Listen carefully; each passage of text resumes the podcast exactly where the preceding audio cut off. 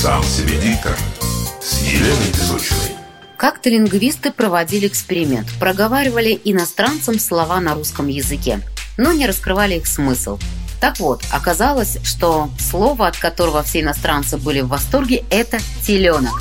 А вот со словом «дружба» не сложилось. Оно показалось им грубым и даже пугающим. Среди фонетических приемов прежде всего выделяют звуковые повторы. К их числу относятся аллитерация, консонанс и ассонанс. Что это такое, вы можете посмотреть в интернете. Я же приведу примеры того, как фоносемантика влияет на восприятие. Итак, сочетание согласных ТР, ПР, ДР, ГР передают энергию и целеустремленность. Вспоминаем рекламу продуктов Kinder Сюрприз и его слоган Kinder Сюрприз всегда дарит радость. Частое повторение букв D и R. Если сделать фоносемантический анализ в программе ВАУ, существует и такая, получим следующие синонимы.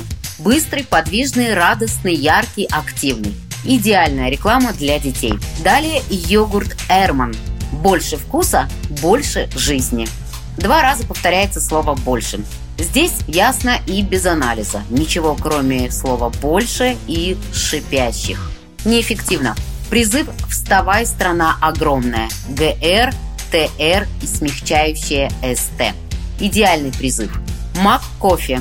В норме сливки, сахар, кофе – вот гармония мак кофе. Основное слово «гармония» – второстепенные сливки. Продажи и узнаваемость колоссальные. Если вы записываете свой подкаст – или только планируете, пишите текст, подбирайте слова. Ищите его прямое значение в словарях. Если вы не знаете смысла слова, но оно более или менее подходит, проверяйте. Иначе оно может сыграть с вами злую шутку. Смысл и значение слова определяющие, только потом его звучание. Выстраивайте ассоциативный ряд. С чем сочетается то или иное слово, какие чувства оно у вас вызывает, как действует на вас при произношении вслух. Учитывать важно все.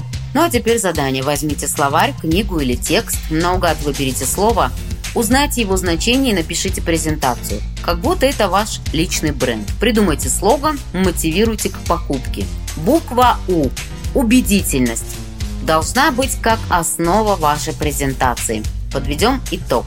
Обязательное знание смысла слова, его синонимы, ассоциативность и его звучание – в общем, используйте фоносемантическое волшебство и здравый смысл.